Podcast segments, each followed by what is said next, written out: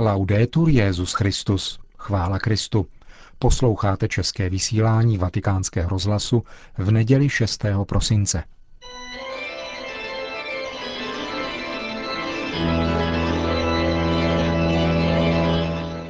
Církev a svět, náš nedělní komentář. Připravil a hovoří Karel Komárek.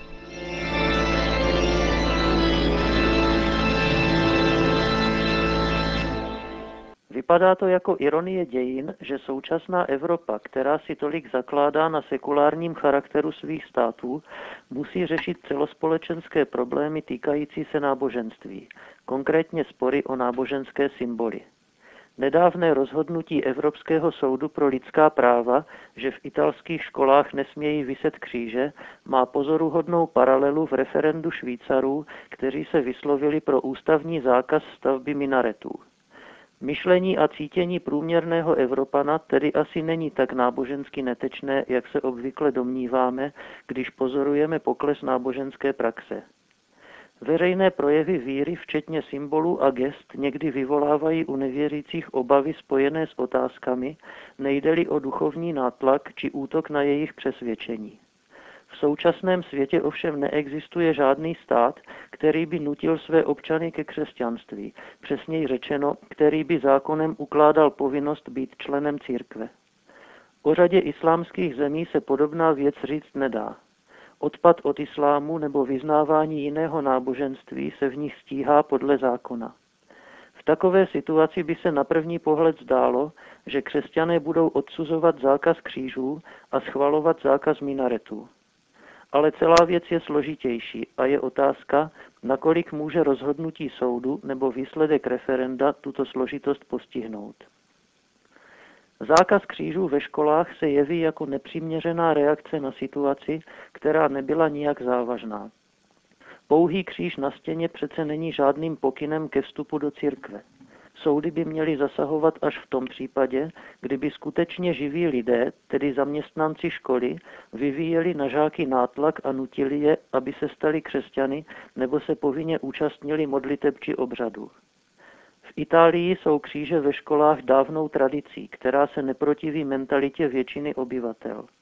U nás byly odstraněny už dříve, když mladá Československá republika účtovala s Vídní i s Římem a jejich návrat do škol by jistě narazil na odpor většiny národa. Ještě, že už jsou pryč doby komunismu, kdy ve školách vadil i křížek na krku některých žáků a mnozí učitelé i ředitelé ho zakazovali s odvoláním na povinnou ateistickou výchovu. Nynější období demokracie je zatím nevyspytatelné. Náboženská svoboda tu nepochybně je, ale dají se čekat nenápadná opatření, která by mohla omezit aspoň náboženské symboly na veřejnosti. Mám ve své učitelské pracovně na stole malý křížek a mariánský obrázek. Za těch 20 let mého působení si ho museli všimnout stovky studentů, kteří přicházejí na zkoušky a na konzultace. Nikdy si žádný nestěžoval, že tím urážím jeho cítění nebo že ho tím agituji pro církev. Kdyby se jednou něco takového stalo a já byl vyzván, abych křížek a obrázek uklidil, na čí straně by byl soud pro lidská práva? Jestli pak by příslušné orgány aspoň v duchu uznali, že mít v pracovně křížek je prostě součást osobní svobody, podobně jako mít tam fotografii manželky nebo plišového medvídka. V takových zatím předčasných obavách si vždycky vzpomenu na sestru Marii Restitutu, která ponechala v nemocničních pokojích kříže i přes zákaz nacistů. Jestli pak bych byl aspoň přibližně statečný jako ona. Komu vadí veřejně vystavený kříž, ten je možná poněkud nejistý ve své nevíře. Kdo proti křížům na veřejnosti aktivně zasahuje, dává tím zároveň najevo, že nepokládá kříž jenom za neškodnou modlu. A navíc projevuje naprostý nedostatek tolerance, tedy negativní vlastnost, která se obvykle vyčítá především křesťanům. Užívání náboženských symbolů na veřejnosti, samozřejmě pokud je pokojné a není průvodním znakem skutečného ideového nátlaku, by mělo být v demokracii automaticky respektovaným lidským právem, o kterém podle mě není třeba pochybovat. Ale chceme-li tuto svobodu my křesťané, měli bychom ji v zásadě přát také jiným. Rozhodování, zda zakázat stavbu minaretu, je v současné době zatěžkávací zkouška jak demokracie, tak křesťanství. V principu by muslimové měli mít právo, aby si tento náboženský symbol zbudovali. Je to i příležitost k projevu vzájemné úcty různých vyznání a k dalšímu pokojnému soužití. Myslím v této souvislosti na pohanského setníka z Evangelia, kterého židé měli rádi, protože jim postavil synagogu. Neznám dostatečně poměry v evropských zemích s vyšším procentem muslimů, ale domnívám se, že pouhý minaret ještě neohrozí demokracii ani místní duchovní tradice. Ohrožení může přijít teprve od lidí, v daném případě od takových příslušníků muslimské komunity, kteří by skutečně vyvíjeli náboženský nátlak a zastrašovali spoluobčany jiných vyznání kteří by třeba v rozporu s evropskými zákony uplatňovali ve svých řadách islámské právo, nebo by opravdu pracovali na politickém ovládnutí evropských zemí a následném omezení občanských svobod. Teprve takové aktivity má stát stíhat pomocí zákazů a podobných opatření. A zůstává otázka, je-li samotný minaret signálem takových snah a plánů. Přiznám se, že bych nebyl rád, kdyby poblíž našeho bydliště vyrostl minaret a každý večer z něho volal muezin. Ale kdyby přitom nevyzýval k útisku jinověrců a nehanobil veřejně jejich ani naše přesvědčení, nezbylo by mi, než jeho symbol i jeho počínání tolerovat. Podobně jako se naši nevěřící bližní nakonec smíří například s pravidelným zvoněním zvonů, s přenosy bohoslužeb v televizi a podobně. Teoreticky je možné, že se někdejší křesťanské země Evropy změní v islámské teokratické státy. Demografický vývoj v některých krajinách tomu na první pohled nasvědčuje. Dovedu si představit, i když si to nepřeju, že za nějakou dobu bude v některých evropských zemích demokraticky odhlasováno islámské zákonodárství. Co má církev v této situaci nebo zatím v této perspektivě dělat? Iniciátoři a vítězové švýcarského referenda argumentovali křesťanskou tradicí země. Muselo by to být podstatně živější a přesvědčivější křesťanství a nejenom ve Švýcarsku, aby se o ně mohla demokracie opřít a bez ohrožení spolužít s cizími kulturami.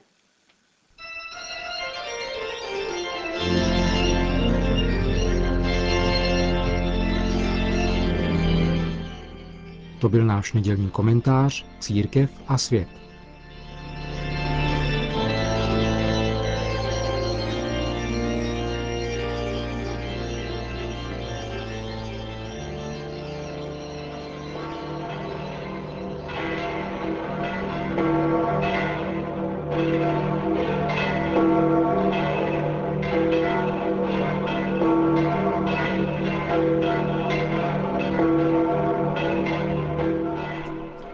Náměstí svatého Petra se dnes kolem poledne sešlo přibližně 40 tisíc lidí, aby si vyslechli promluvu Benedikta XVI., pomodlili se modlitbu Anděl Páně a přijali jeho apoštolské požehnání.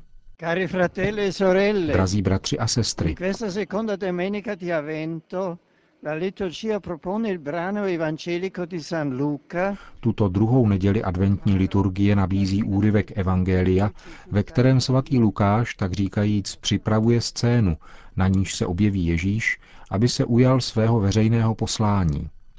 Evangelista zaměřuje pozornost na Jana Křtitele, který byl mesiášovým předchůdcem a s velkou přesností načrtává časoprostorové okolnosti jeho kázání. Lukáš píše, v 15. roce vlády císaře Tiberia, když Poncius Pilát byl místodržitelem v Judsku, Herodes údělným knížetem v Galileji, jeho bratr Filip údělným knížetem v Itureji a v Trachonitídě, Lisaniáš údělným knížetem v Abiléně, za velekněží Anáše a Kajfáše uslyšel na poušti boží slovo Jan, syn Zachariášův. Naši pozornost přitahují dvě věci. První je hojnost odkazů na různé politické a náboženské představitele v Palestině v roce 27-28 po Kristu. Evangelista chce zřejmě upozornit čtenáře či posluchače na to, že evangelium není nějaká legenda, ale příběh opravdových dějin a že Ježíš Nazarecký je historickou postavou, působící v tomto přesném kontextu. Druhým prvkem hodným zmínky je to, že po tomto obsáhlém historickém úvodu se podmětem stává Boží slovo, prezentované jako moc, která sestupuje z hůry a spočívá na Janu Křtitelovi. Domani ricorrerà la memoria liturgica di Sant'Ambrogio, grande vescovo di Milano. Na zítřek připadá liturgická památka svatého Ambrože, velkého biskupa Milána. Od něho přebírám následující komentář k citovanému textu Evangelia. Syn Boží, píše svatý Ambrož, ještě předtím, než zhromáždí svou církev, působí nejprve ve svém pokorném služebníkovi. Proto říká správně svatý Lukáš, že na poušti se stoupilo boží slovo na Jana, Zachariášova syna, protože církev nemá svůj počátek v lidech, nýbrž v božím slovu. Takový je tedy smysl. Boží slovo je podmětem, který hýbe dějinami, inspiruje proroky, připravuje cestu Mesiášovi, svolává církev. Sám Ježíš je božím slovem, které se v Marijně panenském lůně stalo tělem. V něm se Bůh plně zjevil, řekl nám a dal nám všechno. Otevřel nám poklady své pravdy a svého milosedenství. Svatý Ambrož pak ve svém komentáři pokračuje. Slovo tedy se stoupilo, aby nám země, která zprvu byla pouští, přinášela plody. Cari amici, il fiore più bello cermogliato dalla parola di Dio Drazí přátelé, nejkrásnějším květem, který vzešel z božího slova, je Pana Maria. Ona je prvotinou církve, zahradou Boha na zemi. Ale zatímco Maria je neposkvrněná, jak ji budeme pozítří slavit, tak církev má neustále zapotřebí se očišťovat, protože hřích svádí všechny její členy. V církvi trvá ustavičný boj mezi pouští a zahradou, mezi hříchem, který vysušuje zemi, a milostí, která ji zavlažuje, aby nesla hojné plody svatosti. Modleme se tedy k Matce Páně, aby nám v této adventní době pomáhala vyrovnat naše cesty a abychom se nechali vést Božím slovem. Po modlitbě Anděl Páně pak Benedikt XVI. ještě poukázal na jednu mezinárodní politickou aktualitu. Zítra bude v Kodani zahájena konference OSN o klimatických změnách, na níž chce mezinárodní společenství čelit fenoménu globálního oteplování. Doufám, že toto úsilí pomůže nalézt opatření, která budou respektovat stvoření a prosazovat solidární rozvoj, založený na důstojnosti lidské osoby a zaměřený na obecné dobro. Ochrana stvoření předpokládá osvojení si střízlivého a odpovědného životního stylu, zejména s ohledem na chudé a na budoucí generace.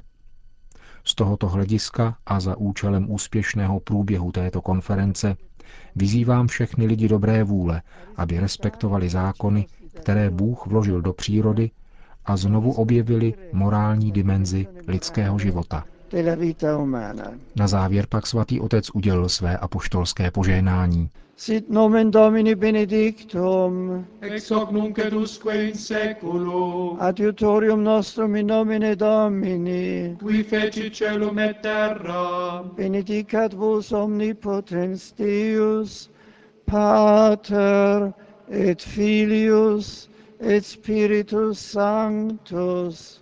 아멘.